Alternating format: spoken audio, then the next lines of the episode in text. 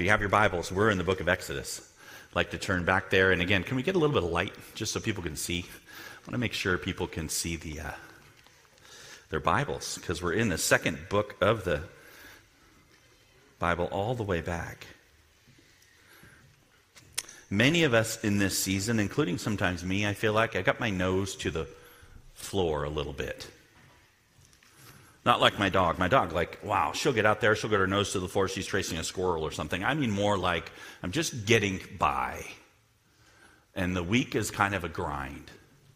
And the next day comes, and I just want to get through it. I, I, I need work, I need time with my family, I want to make it, and I, I come to church for a breath. I, I get to, to praise the Lord, and it's, it's good, and I'm looking for refreshment, looking for hope outside of me. And then the pastor says, We're talking about the plagues today. the plagues, like you start thinking about that, right? We're the Sunday school stuff. I mean, I'm a, I'm a product of Western civilization. I understand red algae blooms. Maybe that's what was going on back then. What? We could talk about the plagues. How is that going to help me? So I, I just want to emphasize as we start today this, what we're looking at is one of those events stretched out over just a few weeks that God wanted his people to remember forever. It was so important. Tell your kids about this. Make sure you know. It's a big deal what God is doing in our text today. And so I want to make it, if I can come alive to you. I, I know that we get in a place where, well, maybe it all happened. I don't really Honestly, do I really care? Does it really matter? Why is it helpful today? So, I mean, maybe you've heard it and, and there's some truth in it. We'll look at it together. That it's sort of God versus the Egyptian gods. Happy and Heqet and all those Egyptian gods, and God's better than all of them. And, you know, they had 114 deities, the Egyptians did. Talk about like a pluralistic society. Not like us in some ways. So I'd have a component of God showing he's more supreme than the Egyptian variety of God.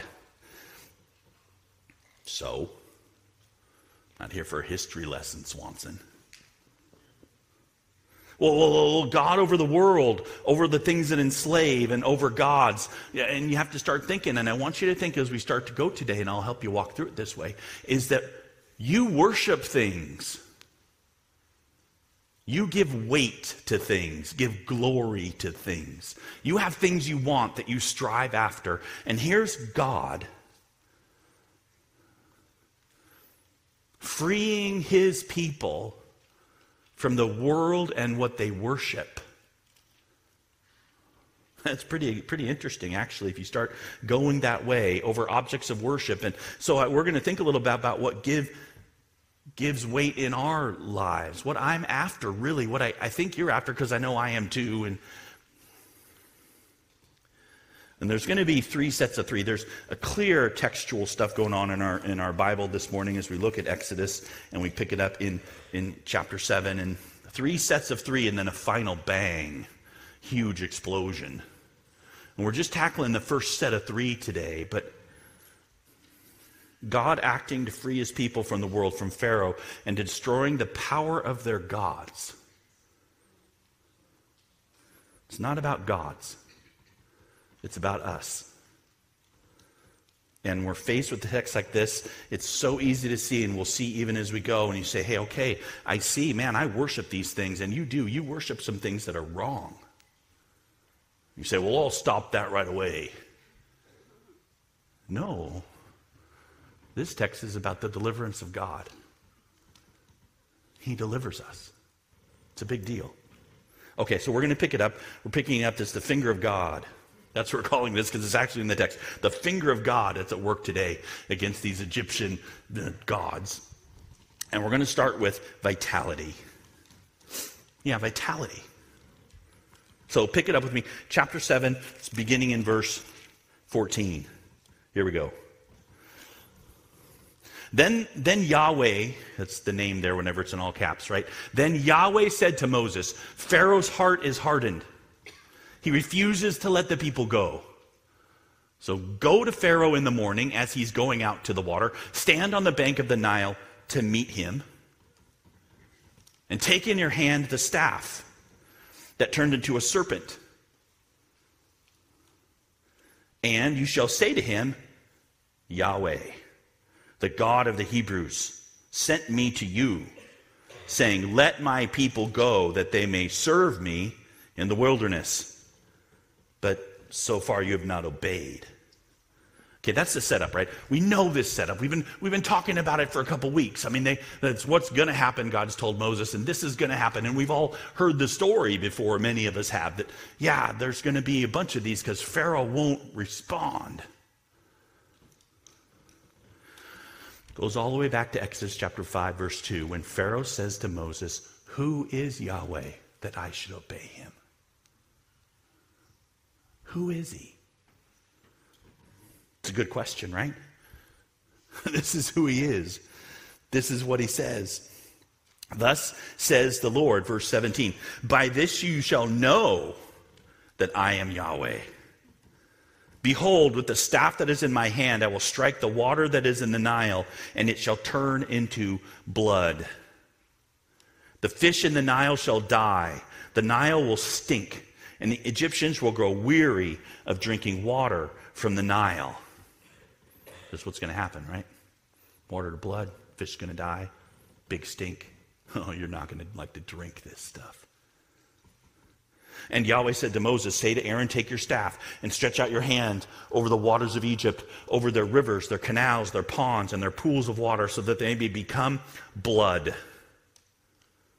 And there shall be blood throughout all the land of Egypt, even in vessels of wood vessels of stone, all at the same time. All of their water is going to turn to blood. Commentators talk about the red, red sediment of the Nile, like somehow like, oh, look, the water got kind of red. No, that's not what this says. I mean, it's more understandable to me because I've seen it before. Maybe you have two red algae blooms, right, where water all of a sudden turns red because all the algae starts to bloom in it and it just becomes this mass of red. Maybe that's a little more the image in terms of, of the color, but not in terms of what's being said. It's being said it's blood, and it's blood everywhere. I don't even care so much, right? If it's blood or algae, because, because it's happening at the command of Moses. Just think I've had some water here, and I just put it on and I said, okay, when I say so, it's going to turn red. It's going to kill everything in it. Boom. Happens. Whoa. That's pretty amazing. Moses says go, and the water turns red, and then it happens at the command of God, right? So God has control over this stuff. And, and water to blood, it echoes, right? But it's been going on for years in Egypt, which is what? The Egyptians were taking baby Israelites and killing them in the Nile. And it turns to blood, you guys. It echoes what's going to happen the Red Sea collapsing on the male army of Egypt, water to blood. there you've got Moses and Aaron. They did as the Lord commanded. In the sight of Pharaoh, in the sight of his servants, he lifted up the staff and he struck the water in the Nile, and all the water in the Nile turned to blood. The fish in the Nile died, and the Nile stank so that the Egyptians could not drink water from the Nile. There was blood throughout all the land of Egypt. It happens. Water was blood, and, th- and that's where they got their drinking water. That was the source of their life. The whole economy of Egypt runs off of the Nile. That's where the water goes in to raise crops. That's where the fish get caught to get food. That's where everything happens. And then a big deal. All of a sudden, they're scraping in pits to try and get water that's not blood. And in one swoop, it's gone. But the magicians of Egypt did the same as by their secret arts. So Pharaoh's heart remained hardened. He would not listen to them as Yahweh had said. So Pharaoh turned and went to his house.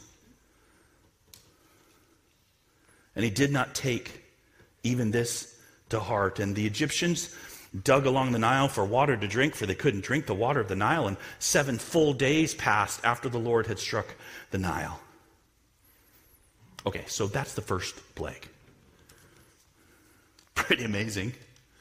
Kind of cool. I don't really even understand it now. If I say, how, how did all that water just turn to blood and how much of it? And the Nile is really long. And did all of it from the headwaters all the way to the end? And then all the tributaries and all the water, even in pots, everything's all blood?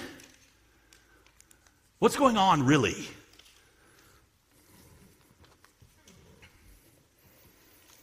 The god of the Nile was named Happy.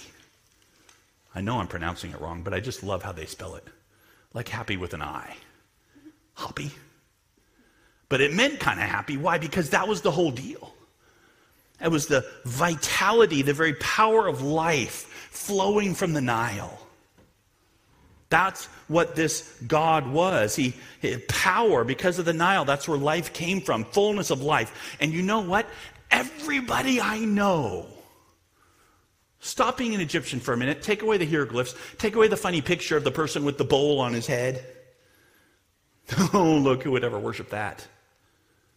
I don't know anybody that doesn't worship life, fullness of life. I love athletic stuff. Why? Because it's striving to the limits of someone's amazing abilities. I want to be like that. You say, well, I don't like athletics, Dax. I don't do that. No, no, no. I'm not. We're talking about vitality. We're talking about, we're talking about life that gets sold to you on, on, on, on commercials about family, community, friends. We're talking about food and parties together, you know, fellowship around the table, this thing that life is that we all have. Every person I know, if you say, well, what do you really want out of church? I want community. Why? Because we long for life. I like good times with people. That's what we're talking about. I, I have this deep longing for it. So much so that I chase after it. That, that's, that's what gets taken away from these guys. Their joy, gladness, happy community, and good food and family and friends, vitality, and our gods are, are these. What will make me happy and fulfilled? And we grasp after it. And, and they don't satisfy, that's for sure but we think they will until it gets exposed, right? Maybe it's my spouse I think is going to give me an awesome life, and then that disappoints. Maybe my kids, maybe my job, maybe having enough stuff, you know, if I just had money.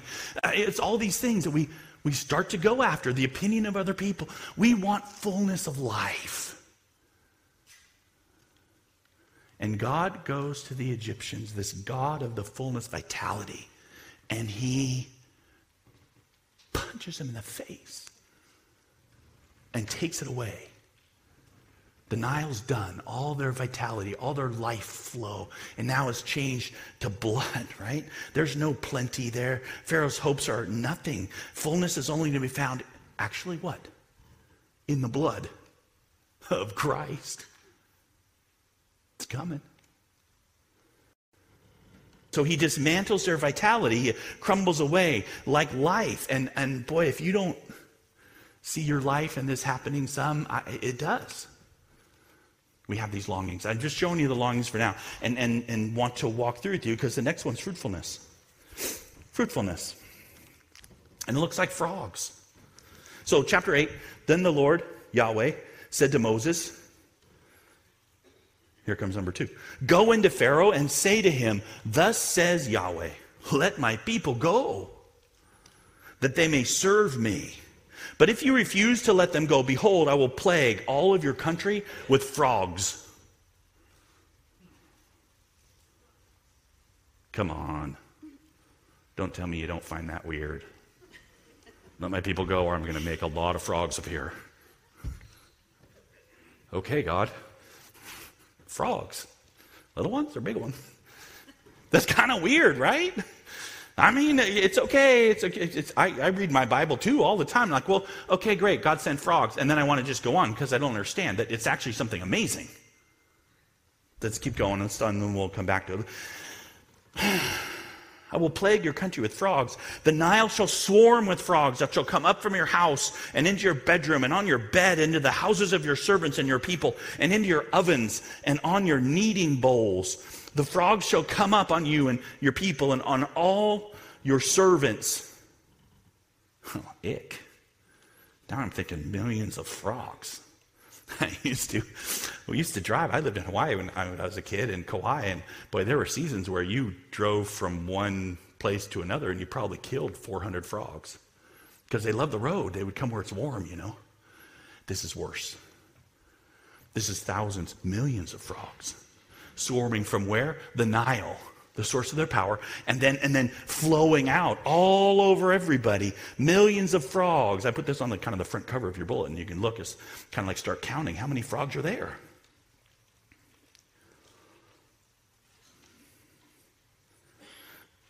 They're a swarm, uncontrolled, and yet God is saying, I control them. I control everything. And here these reptiles that are going to, amphibians jumping all over you and jumping in. So the Lord said to Moses, Say to Aaron, stretch out your hand with your staff over the rivers, over the canals, and over the pools, and make frogs come up on the land of Egypt. I don't know. I'm still just a little bit like, well, okay, frogs. But he did it. Aaron stretched out his hand over the waters of Egypt, and the frogs came up and covered the land of Egypt. But the magicians did the same by their secret arts, and they made frogs come up on the land of Egypt. Well, that's kind of interesting these magicians. I can't make them go away, the frogs, but, but we can kind of make some come too. We can make a way to come. And there's, there's already swarms of them, or just, I don't know where they're, how they're figuring out they're adding more, but God's doing that and they're out of control. And it's like, please take them away. There's so many, they're, they're everywhere. What's with the frogs? One of their gods, right? There's a God that had the body of a human and the head of a frog. His name was Heqet. And Heqet was the god of fertility, of fruitfulness. They say Heqet was what gave you children, was made abundance, made your life fruitful. The things you have, they're from this God. Rain, fertility, kids, abundance. So you see the picture. God takes the frog God and he stuffs them with. He doesn't take away the frogs, doesn't take away, he stuffs them. You want abundance? Here, let's have. It's God pushing frogs at him. They're everywhere. There's swarms, they're, and there's stinks. And so Pharaoh called Moses and Aaron. He said, Plead with Yahweh to take away the frogs from me and from my people, and I will let the people go to sacrifice to Yahweh. I'll do it. Just get rid of these frogs. Moses said to Pharaoh, Be pleased to command me when I'm to plead for you and for your servants and for your people, that the frogs be cut off from you and your houses and be left only in the Nile. Tell me when you want it to stop, Pharaoh. So Pharaoh says, Tomorrow. And Moses said, Be it as you say, so that you may know there is no one like Yahweh your God our God. The frogs shall go away from you and your houses and your servants and your people, and they shall be left only in the Nile. And so Moses and Aaron went out from Pharaoh, and Moses cried to Yahweh about the frogs as he had agreed with Pharaoh. And the Lord did according to the word of Moses, and the frogs died out in the houses and the courtyards and the fields, and they gathered them together in heaps, and the land stank. God did it, right? All their fertility frogs stink. There's heaps of them. They just aren't in control. It's all God. And, and, and God makes them swarm, and then God takes them away. And fertility is a blessing, but totally at the mercy of God. We want to control this stuff. Don't think you're not like, oh, again, I, I do not worship some man with a frog head. I don't even worship frogs. Are you kidding? I don't particularly like them. They kind of creep me out. I don't kind of slimy. But I'll tell you what we do. I want enough stuff. I want an abundant life. I don't want to live in drought and in hardness and in badness. I, I, I don't want too much, don't get me wrong. I just want enough, but my enough is in abundance. That's what I want. Maybe you want kids. Maybe it's not kids for you. Maybe it's a, a money. But I'll tell you, you're like these people. They want things. What is God doing? He's smashing it. He's smashing it with a crush. We, we, they ordered plenty. Well, I'll show you you're not in control. Here's a boatload on top of you. And so, as God commands, Moses makes them come. He makes them go away. Pharaoh says he's going to let the people go worship Yahweh. And then, when Pharaoh saw there was a respite, he hardened his heart and would not listen to them as Yahweh had said. In fact, the whole thing, everything that's happening, is as Yahweh had said. Everything that's going on from first to last is as Yahweh said. He knows that Pharaoh's not letting him go. He's showing his people what's going on. This is for us to remember forever. The Lord's even in charge of that. One more, and it finishes this cycle of three. And it's, it's, it's after comfort. Comfort.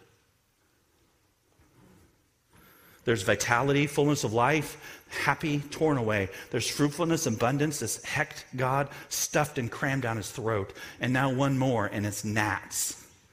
Right? So then, then Yahweh said to Moses, Say to Aaron, stretch out your staff and strike the dust of the earth, so that may become gnats in all the land of Egypt. And they did so. Aaron stretched out his hand with his staff. He struck the dust of the earth, and there were gnats on man and beast, and all the dust of the earth became gnats in the land of Egypt. That's a lot of gnats. The magicians tried by their secret arts to produce gnats, but they could not. So there were gnats on man and beast. And then the magician said to Pharaoh, This is the finger of God. But Pharaoh's heart was hardened, so he would not listen to them as Yahweh had said. Okay, we've come a long way in these, in these three plagues, right? The magicians were sort of easily reproducing blood, and then they kind of made a way to swarm more. They couldn't take away the frogs, but they could swarm them. And now they're like, dude, this is the finger of God. Right here.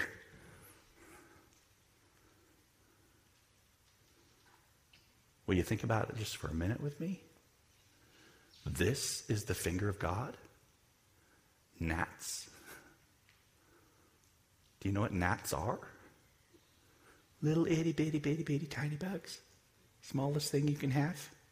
Still has wings or whatever. Gnats!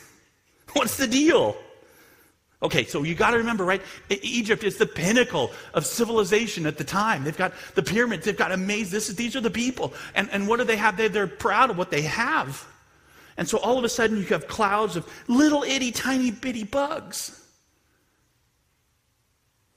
What do they destroy? They destroy their comfort. Have you had bed bugs? Don't answer that. Have you been outside in the backyard enjoying barbecue and all of a sudden there's a fly of gnats that swarm you? They get into your mouth. You start eating gnats. It's like, wow, I don't need the extra protein.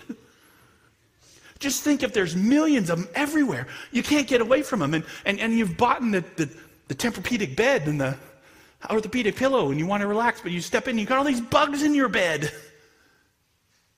You've got no control over the smallest little bug. All the things we build, all the things we value, all the things we're after, all the ways in which, man, I got dressed and came to church today. I made sure I looked good and I cut my, well, at least combed my hair. There, I know, didn't do a good job. I think I control it, you know. And I don't. Every little tiny thing God controls. And especially the things I think I can get after about my here, comfort, right? comfort and peace. They're destroyed by these tiny little bugs. And here's God. I mean, I, I, I think, well, this is so weird. Why does God use gnats? He uses gnats because they're tiny like the dust, and He just flies them in their face, and it destroys their world. The little world they've built. And we're like them. I try to do everything right. I try to set everything up. I've done all the right stuff. My house is clean. My barbecue's hot. The fish is just so. And then gnats. God. People are coming over. Get the screen up to keep the gnats out. Doesn't work for them. They're too small. Gnats everywhere. Think about how we try and control our own comfort, and we actually totally need the hand of God. And, and, and what if He doesn't give it? I think it's like I've got a little machine in my house. Maybe you've got one in yours. It sticks on the wall and I can turn the dial. It tells me just how hot and cold my little house is going to be. It's amazing. It gives me the illusion that I actually can control that kind of stuff. Like I'm in control. If I turn the dial right, I punch the numbers in, I get can control my house and it'll do fine. It works great until all of a sudden gnats everywhere.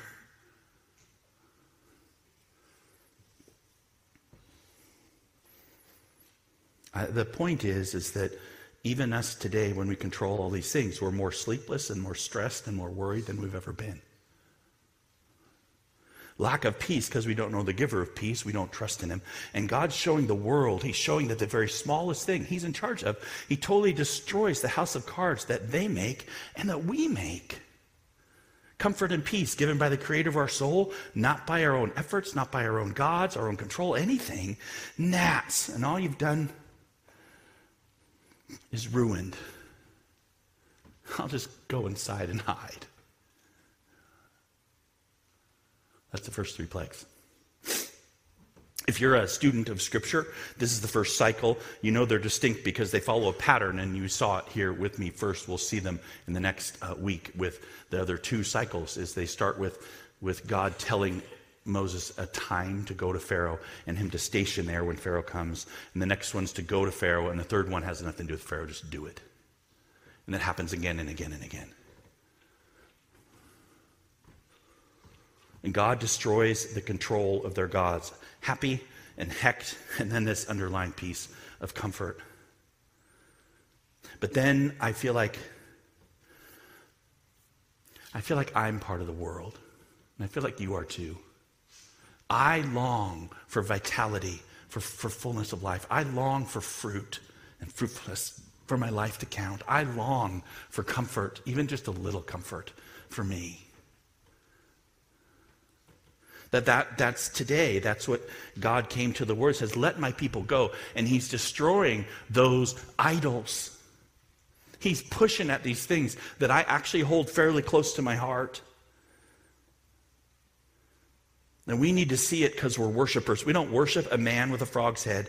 We laugh. We know it's fake. But then we strive and we worship and we covet and we long for a full, vibrant life, for, for comfort, for community and friends and food and meaning, and, and, and for kids and money and respect. And we pour our hearts out for peace and comfort and, and we try and control our lives. And God takes it down. And He will take it down for you. What do I mean? Death is coming. That's what I mean. Look around. I see a lot of people who are going to die unless Jesus comes back. I look in the mirror. It's not comfortable. There's not vitality in that for me. Doesn't feel fruitful. It feels like death, right? And and and, and that's because we're blind. And this is what we need deliverance from. And so I say this to you today, and I look at you and I say, you know what? You've got these idols, you guys.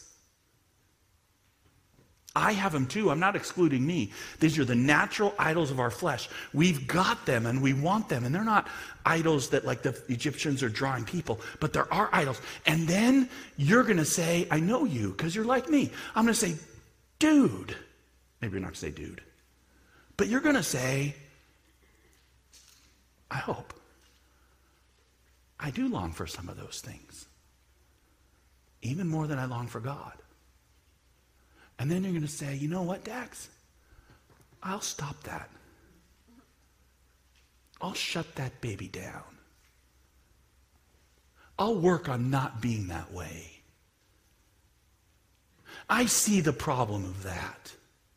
You're right. False gods are bad. And they're not just idols of wood, they're idols of the heart. And I do those things. And you start thinking, that's the way I'm going to go, right? I'll stop. I'll change. I, I seek too much after that. We'll not do it anymore. And then we don't. Not not do it, we don't stop. We switch out one comfort for another, one set of friends for another, one community for another, and we just keep tootling on.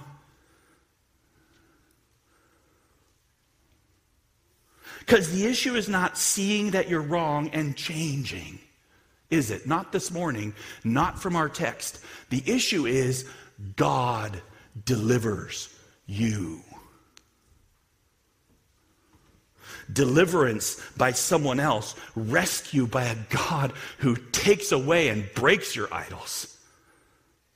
The issue is these gods will fail you and they fail Israel because they got the blood and the frogs and the gnats too. They're not excluded in this arrangement so far. God comes in his hidden ways and he dismantles us, even as people, and our hope isn't in our getting rid of the frogs, getting rid of the gnats. It's in the deliverance of God. And he might be today working in the gnats that he pushes at you to destroy your comfort and to find your vitalities in the blood of Christ. He will resurrect you. Your fruitfulness is in the work of Christ, His fruitfulness for you, not your own stuff your face fast food that you call your own fruit. Your peace is by the mercy of God. And so we remember today, today, God tells His people, I will deliver you. And when I'm faced by the mirror and I look at my heart and I realize it's not as it should be, and I say to God, Oh, I'll make it better, I'll, I won't make it better. I, I don't mind the try because we're seeing how bad it is, but you're always going to fail. So, our hope is Christianity, and this is the message of Christianity, is that you will hear today Jesus Christ paid for you. And he will not leave you, he will resurrect you from the dead he will break the idols of your heart. He will begin, even now, he can start, but I'll tell you what, it's going to happen because he promised it, it's going to happen. And by his blood, he's purchased you, and you're his. And this is the great hope we have this morning as we look at these plagues and we start to even think just a little bit about, you know what? I, I, I worship in ways that are against God in my heart. And I'm not going to some satanic temple and I'm not doing horrible moral things, but I, I do continue to have the things in my flesh that, that, that I run after that aren't perfect and I can't seem to change. And my hope is not in the change, it's in the God who delivers. That's our message today for you. That's my hope for you. As you begin to see the plagues, this amazing God who uses creation itself to do powerfully what he wants to do. And that God is your God. Receive it, will you? Let's pray.